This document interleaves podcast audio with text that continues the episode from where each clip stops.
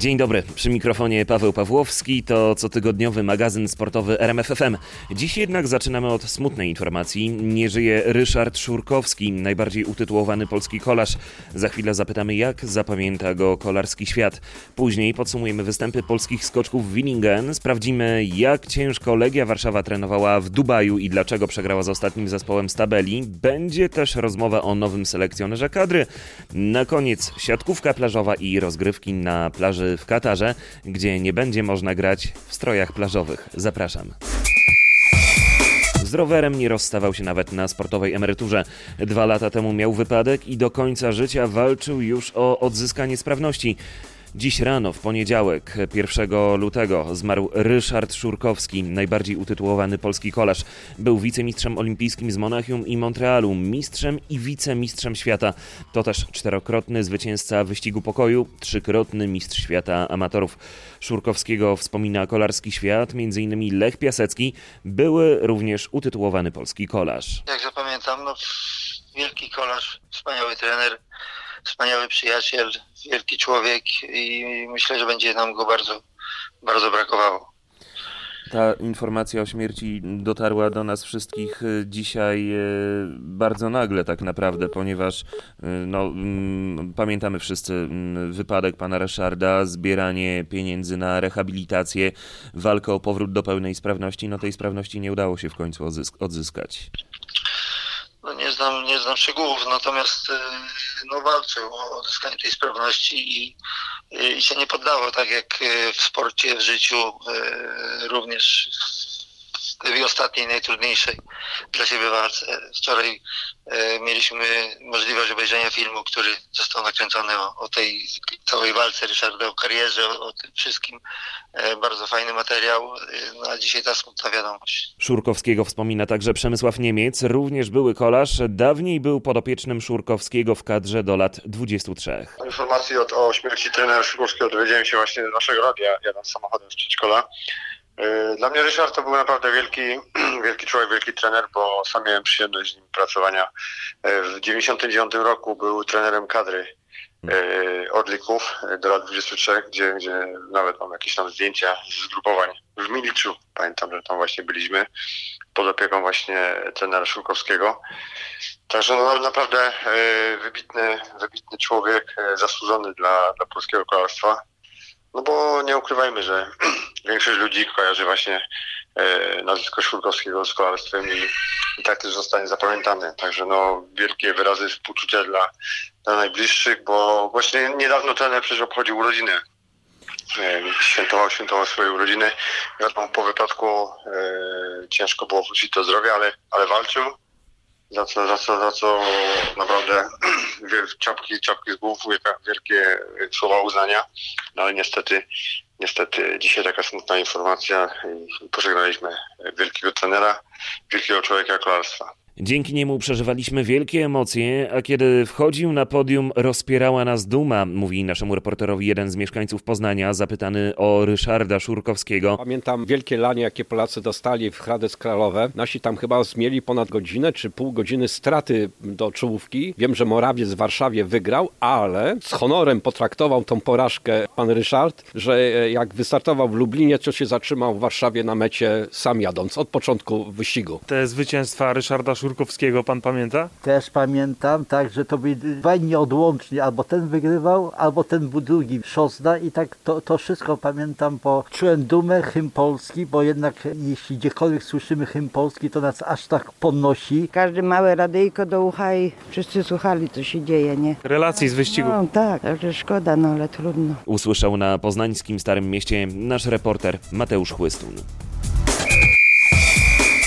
W magazynie sportowym czas na skoki narciarskie i weekend w Willingen. Występy Polaków podsumuje Patryk Serwański. Śmiało można powiedzieć, że to był zwariowany weekend, ale z bardzo miłymi polskimi akcentami i to już od piątkowych kwalifikacji. Wygrał je Andrzej Stękała skokiem na odległość 152 metrów. Pierwszy taki sukces naszego skoczka, no ale swój pierwszy raz miał także Klemens Murańka. Ustanowił nowy rekord skoczni Mulenkop w szance 153 metry. To był naprawdę piękny lot. No, sam się nie spodziewałem aż takich dobrych skoków po, yy, no, po przyjeździe tutaj No, wiedziałem, że troszeczkę popracowałem w Zakopanem na spokojnie, trochę potrenowałem, ale naprawdę był fajny, solidny skok i to najbardziej cieszy. I jeszcze rekord skoczki to już w ogóle. No, można powiedzieć, że to był taki skok petarda. No już po samym wyjściu z progu czułem, że to będzie dobry skok na pewno. Nie liczyłem, że aż tak daleko, ale już y, potem taką fajną poduszkę dostałem pod narty i sam nawet nie jestem w stanie sobie przypomnieć do końca jak to było, ale wiem, że naprawdę y, bardzo przyjemne uczucie. W piątek szalony, mocny wiatr pod narty, w sobotę warunki były już zupełnie inne. Ci, którzy w kwalifikacjach byli mocni, zajmowali dalsze miejsca, ale były też historie odwrotne. Kamil Stoch po 27 miejscu w kwalifikacjach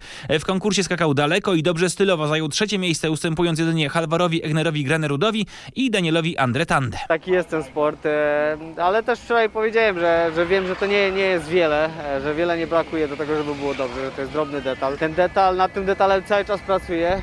On raz jest, raz wychodzi dobrze, tak jak dzisiaj na przykład. Wczoraj nie wychodziło w ogóle. Dalej e, wiem, że trzeba się trzymać na baczności, mieć się na baczności i, no i pracować. Ale poza tym no, nie mam sobie nic do zarzucenia, bo dzisiaj naprawdę super robota i, i, i super być na podium. Dawid Kubacki w sobotnim konkursie piąty, Piotr Żyła dziewiąty, Jakub Wolny 17, Andrzej Stękała 20. Niedziela za to była długa, no i nudna tak naprawdę. Tym razem wiatr nie pozwolił najpierw na rozegranie kwalifikacji, a później udało się rozegrać tylko jedną konkursową serię. No i to w prawdziwych bólach, bo 54 skoczków dwie godziny czekało na to, by poznać ostateczne, końcowe rezultaty. Takie oczekiwanie bywa nużące i po prostu też trudne, bo zawodnik musi utrzymać koncentrację, no i ciepło. No bo czasami się wydaje, że już, e, już by się trzeba było zbierać, bo za chwilę trzeba będzie jechać, a tu jednak ciągną i ciągną i ciągną i ciągną, no i, no i to się przedłuża. Tutaj e, no też taka taktyka była przez większość zawodników zastosowana, żeby w tej budce ciepłej jak najdłużej po prostu wysiedzieć, no bo później się po prostu marznie, no nogi, nogi zmarznięte też nie działają tak jak trzeba. Opowiadał Dawid Kubacki. Po nieudanej sobocie znów szczęście miał Murańka. Świetny skok, niezłe warunki i ostatecznie czwarta lokata w konkursie. To jest jego najlepszy wynik w karierze. No z mojej perspektywy był napięty do ostatniej, do ostatniej sekundy. No myślałem, że, że jury y, jednak zdecyduje o odwołaniu zawodów, ale były takie y, okienka, gdzie rzeczywiście można było przeprowadzić te zawody i tylko trzymałem kciuki, żeby doprowadzili do końca, bo, bo fajne miejsce udało się wyskakać, najle, najlepsze w karierze i no jestem bardzo zadowolony. Czułem, że to był dobry skok, taki rekordowy jak, jak, jak ten yy, na rekord skoczki w piątek w kwalifikacjach i jakby, jakby były jeszcze lepsze warunki, to chyba bym tu wyśrubował rekord. O Murańka bardzo długo prowadził, zmienił go dopiero Piotr Żyła. 17 podium w karierze i ostatecznie druga lokata Żyły. Ja w ogóle nie miałem. Ja, ojej, jak ja bym miał wiatr. Ojej, to ty, to ty nie, jak ja bym miał wiatr. To, to ten rekord od Klimka to mało, to mało, przy takim skoku to mało. No ale co zrobić, no ja też z tyłu ciąg y, też był, także, także poradziłem sobie, no i no i, no i ten telemark żałosny. Później jak już tak e, było widać, że idzie, idzie, no to się, no to trzeba się wziąć, przygotować, bo będzie ten jeden skok. No i ten jeden skok trzeba wykorzystać, najlepiej jak się umie. No i w sumie go wykorzystałem, no. Telemark, które spaściłem, no ale pali go z tym telemarkiem, no krzywo tu było. Przed Polakiem tylko Granerud, Norweg zatem z dwoma zwycięstwami w Willingen i z coraz większą przewagą w klasyfikacji generalnej Pucharu Świata. Kubacki był 10, Wolny 18, Stękała 21, a Stoch dopiero 27. Jeśli chodzi o szczegóły klasyfikacji generalnej Pucharu Świata, Granerud ma 1206 punktów, drugi Markus Eisenbichler 888, trzeci jest Kamil Stoch 725 punktów, na czwartą lokatę awansował Piotr Żyła, ma 602 punkty. Pozostali Polacy, Kubacki jest szósty, Stękała 15, Murańka awansował na 27 lokatę. W magazynie sportowym czas na ekstraklasę i chyba najbardziej kuriozalne wydarzenie tej kolejki. Legia Warszawa przegrała na wyjeździe z Podbeskidziem Bielsko-Biała 0 do 1. Stołeczni przygotowywali się do powrotu do gry w warunkach niemalże idealnych. Legioniści trenowali w Dubaju, o czym rozmawiałem z piłkarzem Legii Pawłem Wszołkiem. Naszym gościem w RMFFM jest e, piłkarz Legii Warszawa Paweł Wszołek.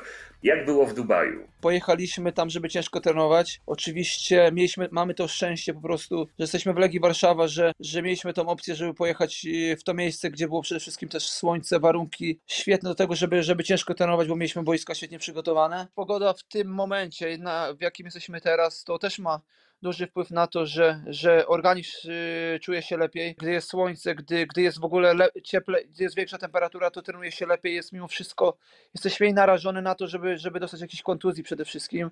Bo ten mięsień jest na pewno rozgrzany i, i mieliśmy te wszystkie, można powiedzieć, warunki spe, spełnione w Dubaju po to, żeby tylko ciężko trenować i się rozwijać, bo ta temperatura była około 20 stopni, ponad 22, więc idealna, idealnie sprzyjała temu, żeby ciężko trenować i myślę, że głównie po to tam pojechaliśmy, żeby po prostu też się naładować tą pogodą i tak dalej, żeby, żeby po prostu było jak najmniejsze ryzyko w tym momencie yy, też kontuzji i tak dalej, bo akurat w tym momencie, gdzie, gdzie pojechać do Dubaju, tutaj w Polsce były temperatury minus chyba 20, minus 15, więc na pewno nie była to pogoda sprzyjająca yy, ku temu, żeby uprawiać jakikolwiek sport, ale oczywiście no, żyjemy w, można powiedzieć w takim klimacie i tak dalej, więc trzeba wszystko akceptować, ale mówię, no, mamy to szczęście, że jesteśmy tutaj w Legii Warszawa i mieliśmy takie warunki do tego zapewnione, żeby po prostu na nic nie narzekać i, i to jest chyba najważniejsze. Oglądałem wideobloga, który był publikowany na stronie Legii, no i widziałem, że ćwiczyliście też mental. Były zajęcia z psychologiem, ale to nie były takie zajęcia, że siadacie sobie z e, człowiekiem naprzeciwko i rozmawiacie,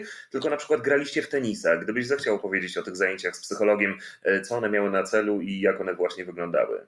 Nie, no ja myślę, że akurat Michał podchodził indywidualnie do do, do, do każdego, podchodzi bardziej indywidualnie.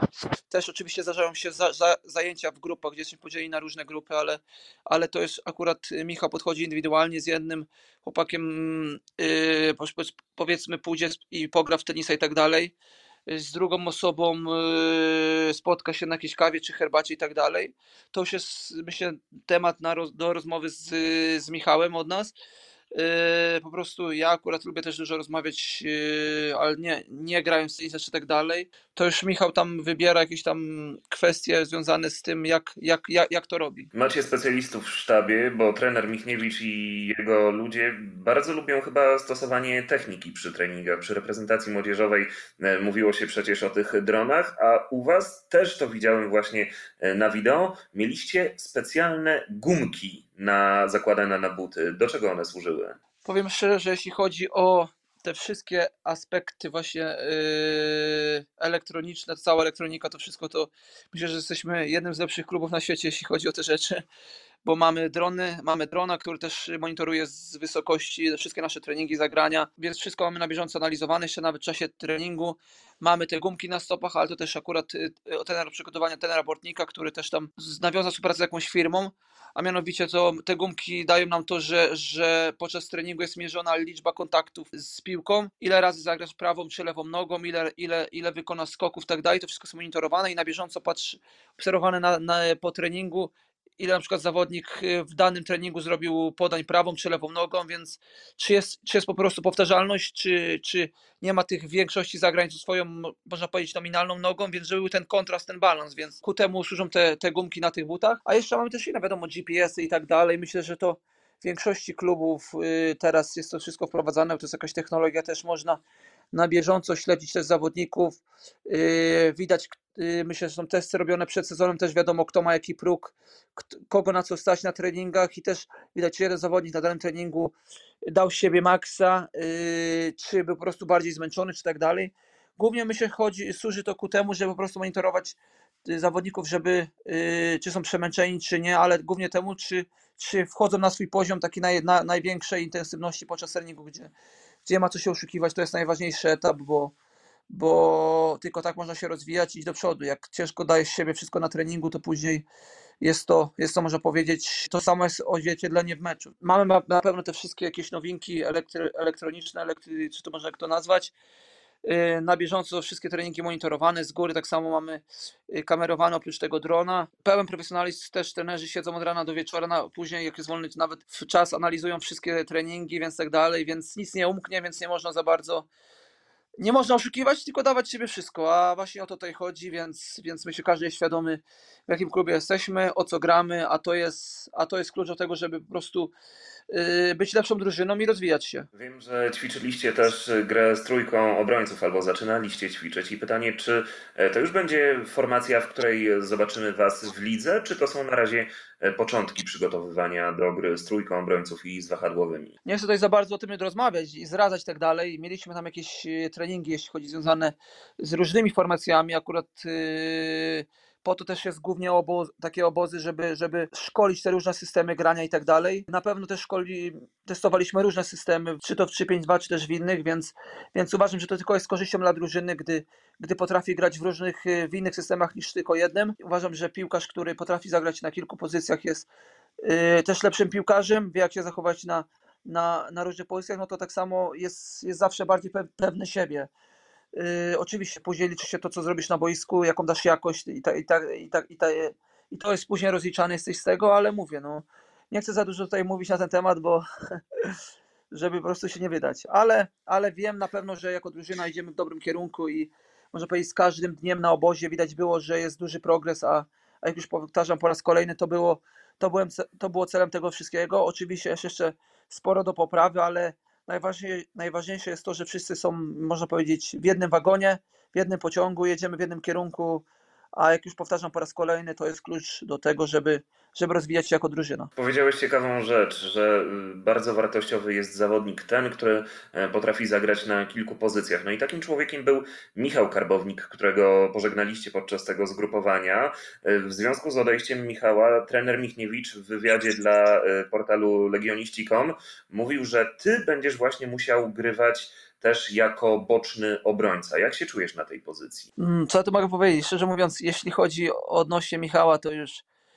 wiadomo, że bardzo nam go brakuje, ale właśnie yy, takie jest życie sportowca, piłkarza, że po prostu żyje, też ciężko trenujemy po to, żeby spełniać marzenia. Myślę, że jednym z yy, marzeń Michała też było, żeby po prostu yy, zagrać w angielskiej lidze i myślę powiedzieć, jedno ze swoich marzeń spełnił, wyjechał. Teraz jest wszystko w jego nogach, ja w niego wierzę. Wiem, jakie ma podejście, wiem, jak się rozwinął od czasu, odkąd tutaj przyszedłem i, i myślę, że tylko żeby było zdrowie, to, to wszystko, co najlepsze jeszcze przed nim. Tego mu oczywiście życzę. A odnośnie tego, yy, odnośnie mojej osoby, to, to już we Włoszech, można powiedzieć, jak miałem pierwszy mój rok, to był w Sampdori, to grałem na, na wahadle w systemie 3-5-2. Później przyszedł ten Ryszynisza Michajlowicz, to grywałem na prawej obronie, gdzie sporo meczów miałem naprawdę udanych na tej pozycji. Nie jest ta pozycja mi obca, to jest najważniejsze. Yy, również grywałem czasami w środku pola w tym ustawieniu 3-5-2, ale, ale głównie grałem na, na prawym wahadle, na prawej obronie, więc ta pozycja nie, nie jest dla mnie, można powiedzieć, yy, jakaś obojętna czy tak dalej, obca. Więc co, ja myślę, że to ja zawsze mówię, dam siebie wszystko tam, gdzie, gdzie trener mnie wystawi, to jest najważniejsze, uważam.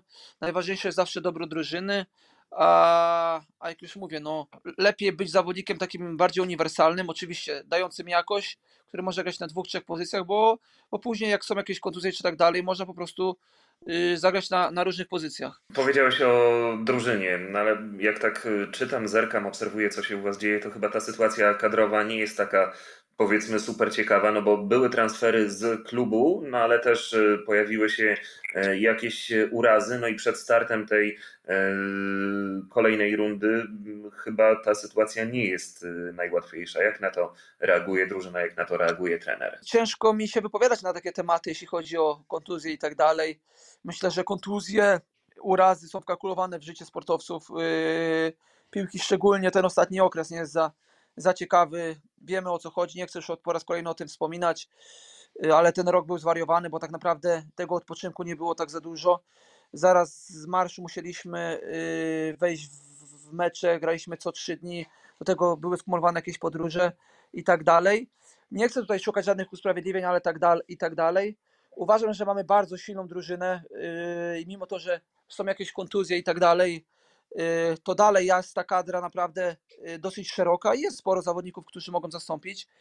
Yy, oczywiście wiadomo, że wielu zawodników odeszło od nas z drużyny, więcej, wielu odeszło, czy skończyły się jakieś kontrakty i, i na pewno nasza kadra się skurczyła, ale nasza, nasza, nasza kadra stanowiła ponad 30 zawodników, więc, więc na pewno jeszcze jest wielu zawodników, którzy mają tą dużą jakość i jeszcze mają dużo do udowodnienia. Jestem pewny, że widząc o tym, jak, jak ciężko trenowali i tak dalej, jeszcze dużo pokażą i dużo wniosą tej drużynie.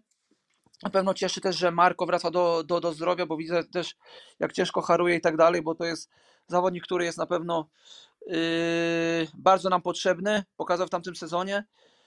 Więc były jakieś drobne urazy, też wielu zawodników już z tymi drobnymi urazami wraca do gry, ale na pewno czym więcej, yy, czym więcej piłkarzy z jakością, tym lepiej dla drużyny, rywalizacji i, i wierzmy, że, że takich będzie jak najwięcej w Legii Warszawa. Wiem, że możesz nie chcieć odpowiedzieć na to pytanie, ale mimo wszystko spróbuję je zadać. Co z twoim kontraktem, który wygasa za niespełna pół roku? No powiem dyplomatycznie. Jesteśmy na jakichś tam etapach rozmów z, z klubem i tak dalej. Na pewno w tym momencie jeszcze tam nie, nie doszło do jakiegoś porozumienia i tak dalej. Ja co mogę tylko powiedzieć, to skupiam się na tym, co jest tu i teraz. Najważniejsze jest dla mnie oddać całe swoje serce, swoją całą jakość yy, dla Legii Warszawa. Yy, mamy swoje cele i to jest najważniejsze. Liczy się to, co tu i teraz w tym momencie. Na pewno to, co ze mną będzie, to, to zobaczymy. Wiadomo, kontrakt kończy mi się w, w lipcu. Nie będę tutaj ukrywał teraz, szczerze mówiąc, że jakichś tam ofert, zapytań nie mam y, z różnych lig, yy, czy to włoskiej, czy to, czy to nawet angielskiej, czy to były jakieś teraz tureckiej, ale mówię, no ja, ja jestem głową w Legii Warszawa i to jest dla mnie najważniejszy wybór, a co, co się stanie, to, to pokaże, pokaże czas. Yy, Jestem teraz tutaj, w, tu i teraz i powiedziałem, no to jest dla mnie najważniejsze, żeby dawać siebie wszystko i gry, grać, jak dostanę swoją szansę, to dawać yy, to, co potrafię w 100%, yy, przenieść na boisko, ustabilizować przede wszystkim formę. Na pewno, co mnie cieszy, to to, że, że yy, przetrenowałem ciężko, ciężko obóz yy, bez żadnego puszczonego treningu, bo wiadomo, wcześniej był ten COVID, yy, wcześniej też tam jakiś yy, wirus miałem w Turcji w tamtym roku w okresie przygotowawczym, jakieś tam wahania tego, więc teraz można powiedzieć, jakby to, jakby to ująć, patrząc na ostatni rok, to prawdziwy taki okres przygotowawczy bez żadnego puszczonego treningu. Bardzo mnie to cieszy i jestem tego pewny, że, że yy, moja forma będzie naprawdę dosyć, będzie bardzo dobra, bo, bo jestem tego pewny. Tyle Paweł Wszołek, ale pozostajemy przy piłce, bo za nami już e, prezentacja nowego szkoleniowca piłkarskiej kadry. Został nim Paulo Souza. Portugalczyk nie zdradził na razie konkretnych planów na pracę z kadrą. E, Sporo mówił o wierze, nadziei, zaufaniu i pozytywnym nastawieniu. Dlaczego tak, a nie inaczej wyglądała konferencja Paulo Souzy? O tym rozmawiałem z Jakubem Bączkiem, trenerem mentalnym, który współpracował z wieloma polskimi sportowcami. Jeśli chodzi o e, konferencję Paulo Souzy, nowy człowiek w reprezentacji Polski, nowy trener, e, wyjęty z Portugalii, zaprezentował nam się zupełnie inaczej niż e, Jerzy Brzęczek. Nie był zmęczony, przestraszony, zdenerwowany, co zdarzało się Jerzemu Brzęczkowi w konfrontacji z dziennikarzami.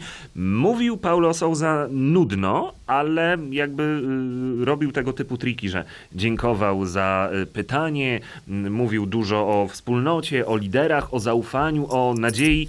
Co takie zachowanie ma na celu? Czasami takie taktyki są wykorzystywane, kiedy mówca, w tym przypadku nasz selekcjoner, chce grać trochę na czas i troszkę rozwodnić e, pytania merytoryczne, odpowiadając e, właśnie w taki sposób. Dziękuję za pytanie, używając tej frazy, albo używając ogólników, albo przekierowując temat na inne tory, albo też, tak jak to było na samym początku konferencji, odczytując z kartki jakiś cytat. Czasami jest to gra na czas. No właśnie ten cytat tutaj e, Jana Pawła II m, i te słowa nie lękajcie się. E, Czy to m, było trafione, czy nie trafione? Okej, no bo Polska jest krajem katolickim, Portugalia e, podobnie, ale czy przywoływanie Jana Pawła II wobec kibiców piłkarskich, co to miało na celu i czy twoim zdaniem było, było trafionym zabiegiem? Ja mam wrażenie po pracy z wieloma już reprezentacjami, że tam zaangażowany mógł być po prostu jakiś PR-owiec, jakiś doradca medialny, któremu pewnie zależało, żeby ten pierwszy wizerunek budowany przez selekcjonera był bardzo pozytywny, więc zapewne mogła się pojawić taka dyrektywa, żeby unikać tematów kontrowersyjnych, żeby zacząć od papieża Polaka, żeby zacząć od polskiego słówka, które się w pierwszej tam frazie pojawiło. No i być może też y, pojawiła się tam taka delikatna obawa przed deklaracjami na pierwszym etapie pracy. No a im bardziej jesteśmy mili, ogólnikowi i nastawieni pozytywnie, no tym mniej czasu mają dziennikarze, żeby przyłapać nas na jakiejś deklaracji długofalowej. No właśnie, czyli y, jakby tak patrzeć, ja jako dziennikarz nie jestem zadowolony z tej konferencji, bo to było, była godzina, no mm, nazywajmy rzeczy po imieniu, lania wody, ale zakładam, że pewnie kibice zareagowali na to dobrze, że przychodzi wreszcie facet, który się nie boi, który mówi otwarcie, który chce rozmawiać. No to jest ta świadomość PR-owców, że nie zawsze em, bierzemy pod uwagę wszystkie grupy słuchaczy, bierzemy najczęściej pod uwagę tą grupę największą, w tym przypadku kibiców. Czyli przedstawiając się jako człowiek, który myśli pozytywnie, który używa takich słów jak nadzieja, jak wiara, jak to, że ja ufam zawodnikom, no to to jest bardzo dobry przekaz pod kibica. Czy on zadowoli specjalistów? Pewnie nie. Czy on zadowoli dziennikarzy? Pewnie nie. Czy on dla piłkarzy będzie jakiś konkretny? Raczej nie. Ale dla takiego polskiego kibica, który być może stęskniony jest innej energii na tym stanowisku, to są bardzo sprytnie rozegrane i powiedziałbym tak też erystycznie i retorycznie dobrze wyważone komunikaty. Na koniec, bo obiecałem, że będzie krótko. Gdybyś zechciał jeszcze mm, powiedzieć, jak trudne będzie zbudowanie autorytetu wobec piłkarzy? Jak trudne zadanie, nie mówię już tutaj konkretnie o przypadku, ale tak abstrakcyjne, jak trudne, jak trudne zadanie ma selekcjoner, trener, który wchodzi do nowej szatni i musi jednak zdobyć posłuch u piłkarzy, siatkarzy, mm, różnego rodzaju zawodników? Myślę, że nie będzie takie trudne, jak byłoby to w przypadku trenera Polaka mamy coś takiego w sobie jako naród, trudno mi to wyjaśnić i pewnie by to wymagało dłuższej analizy, że kiedy trenerem staje się selekcjoner z zagranicy, mm, szkoleniowiec z zagranicy, mm, dużo częściej mamy takie przekonanie, że trzeba walczyć, trzeba udowodnić, trzeba się zaangażować, trzeba zbudować dobry wizerunek. Są to często też osoby spoza takiego świadka polityczno towarzyskiego i wielokrotnie jest tak, że dość łatwo zagranicznym trenerom buduje się pozytywny wizerunek i posłuch wśród polskich sportowców. Tyle o piłce. Na koniec siatkówka plażowa. Najlepsza żeńska polska para siatkarek plażowych Katarzyna Kociołek i Kinga Wojtasik zakończyła już zgrupowanie w Centralnym Ośrodku w Spale. W kolejnych tygodniach panie będą trenować na Teneryfie, a w marcu wystąpią w pierwszym w historii turnieju kobiet w Katarze. O szczegółach Patryk Serwański. Katarzyna Kociołek i Kinga Wojtasik trenowały ostatnio w Ośrodku Przygotowań Olimpijskich w Spale. Treningi głównie skupione na budowaniu formy fizycznej. Teraz duet siatkarek zamienił jednak Spałę na Teneryfę. O treningach w Spale i o tym, co będzie działo się na Wyspach Kanaryjskich opowiada trener Damian Wojtasik. Ten obóz tak naprawdę to bardziej taki przygotowawczy, jeśli chodzi o y, siłownię pod pierwszym względem. Tutaj jakaś technika, ale tak naprawdę na zmęczeniu, ponieważ siłownia jest bardzo ciężka i wytrzymałość też w tej chwili robimy. Wydaje mi się, że nawet trzy tygodnie mieliśmy takiej ciężkiej pracy. Teraz troszeczkę schodzimy, ponieważ dostaliśmy informację, że w Katarze możemy zagrać pierwszy turniej kobiet w Katarze. Zobaczymy jak to będzie. No i tak jak wspomniałeś, lecimy na Teneryfę, tam już troszeczkę będzie lżej i dużo więcej trenowania z parami, czyli więcej rywalizacji. Treningi na Teneryfie to przygotowania do pierwszego w tym roku turnieju Katara Beach Volleyball Cup w katarskiej Dausze. Ta impreza w pierwszej połowie marca. Bardzo się cieszymy, że, że udało się załatwić ten turniej dla, dla kobiet również. E, I tak będzie to dziwny turniej na pewno, będzie wyglądał inaczej, e, gdyż musimy mieć troszkę inne stroje niż, niż zawsze na turniejach. Musimy mieć dłuższe spodnie, dłuższe koszulki, e, ale myślę, że nie wpłynie to na, mam nadzieję przynajmniej, że nie wpłynie to na poziom gry żadnej z par i, i że przyjadą wszystkie najwyższe, najlepsze pary i że będziemy mogły w końcu zacząć normalnie, oficjalnie ten sezon. Ja w tym roku na szczęście zagrałam kilka turniejów bez Kingi, ale udało mi się zagrać, ale no jednak jednak ten głód na pewno się gdzieś tam uzbierał e, grania na tych worturach, na, tych, na tym wyższym poziomie. E, także fajnie, cieszę się bardzo, że, że w, końcu, w końcu jedziemy na pierwszy turniej i mam nadzieję, że tych turniejów będzie w tym roku jak najdłużej, no bo walka na igrzyska trwa i chciałobyśmy się zakwalifikować. Moim jakby takim pierwszym celem jest y, zagrać na igrzyskach, dostać się na te igrzyska. Będą to pierwsze igrzyska, jeśli się dostaniemy, to będą pierwsze igrzyska w, moim, e, moim, w mojej karierze. E, także no, tak naprawdę myślę, że samo to będzie, będzie dużym, dużym przedsięwzięciem i dużym sukcesem. A oczywiście będziemy chciały zagrać jak najlepiej na każdym turnieju i na igrzyskach, jeśli się dostaniemy. Żeby, żeby pokazać się z jak najlepszej strony. Mówiła Katarzyna Kociołek, zatem najbliższe miesiące zdominowane na walce o wyjazd do Tokio. A co do rywalizacji w Katarze, siatkarki plażowe przyzwyczajone do grania w dość skąpych strojach, no ale w Dausze to będzie wyglądać nieco inaczej. No, spodenki musimy mieć do kolana i koszulki, takie t-shirty z rękawkiem, więc to jest dla nas trochę inny strój niż ten, do którego przyzwyczailibyśmy się i my i kibice. No tak naprawdę plany mamy takie stuprocentowe na te najbliższe dwa miesiące. Później jeszcze tutaj Światowa Federacja nie ustaliła dokładnego kalendarza, ale mamy nadzieję, że no, igrzyska się odbędą. Będzie ró- również turniej taki europejski, kontynentalny, z którego mamy zamiar się zakwalifikować. Będzie to dla nas taka chyba największa szansa, ponieważ nie wiemy ile turniejów będzie e, jeszcze do igrzysk się liczyło. Mamy taki jakby zagma- zagmatwany e, system kwalifikacji. I pomimo tego e, mamy nadzieję, że wystąpimy na tych igrzyskach, jeśli się oczywiście odbędą. Opowiada Kinga Wojtasik. Japońskie władze zapewniają, że igrzyska odbędą się zgodnie z planem latem tego roku, ale co jakiś czas pojawiają się też informacje mówiące coś zupełnie przeciwnego. I to już wszystko w magazynie sportowym. Na kolejny zapraszam za tydzień. Do usłyszenia.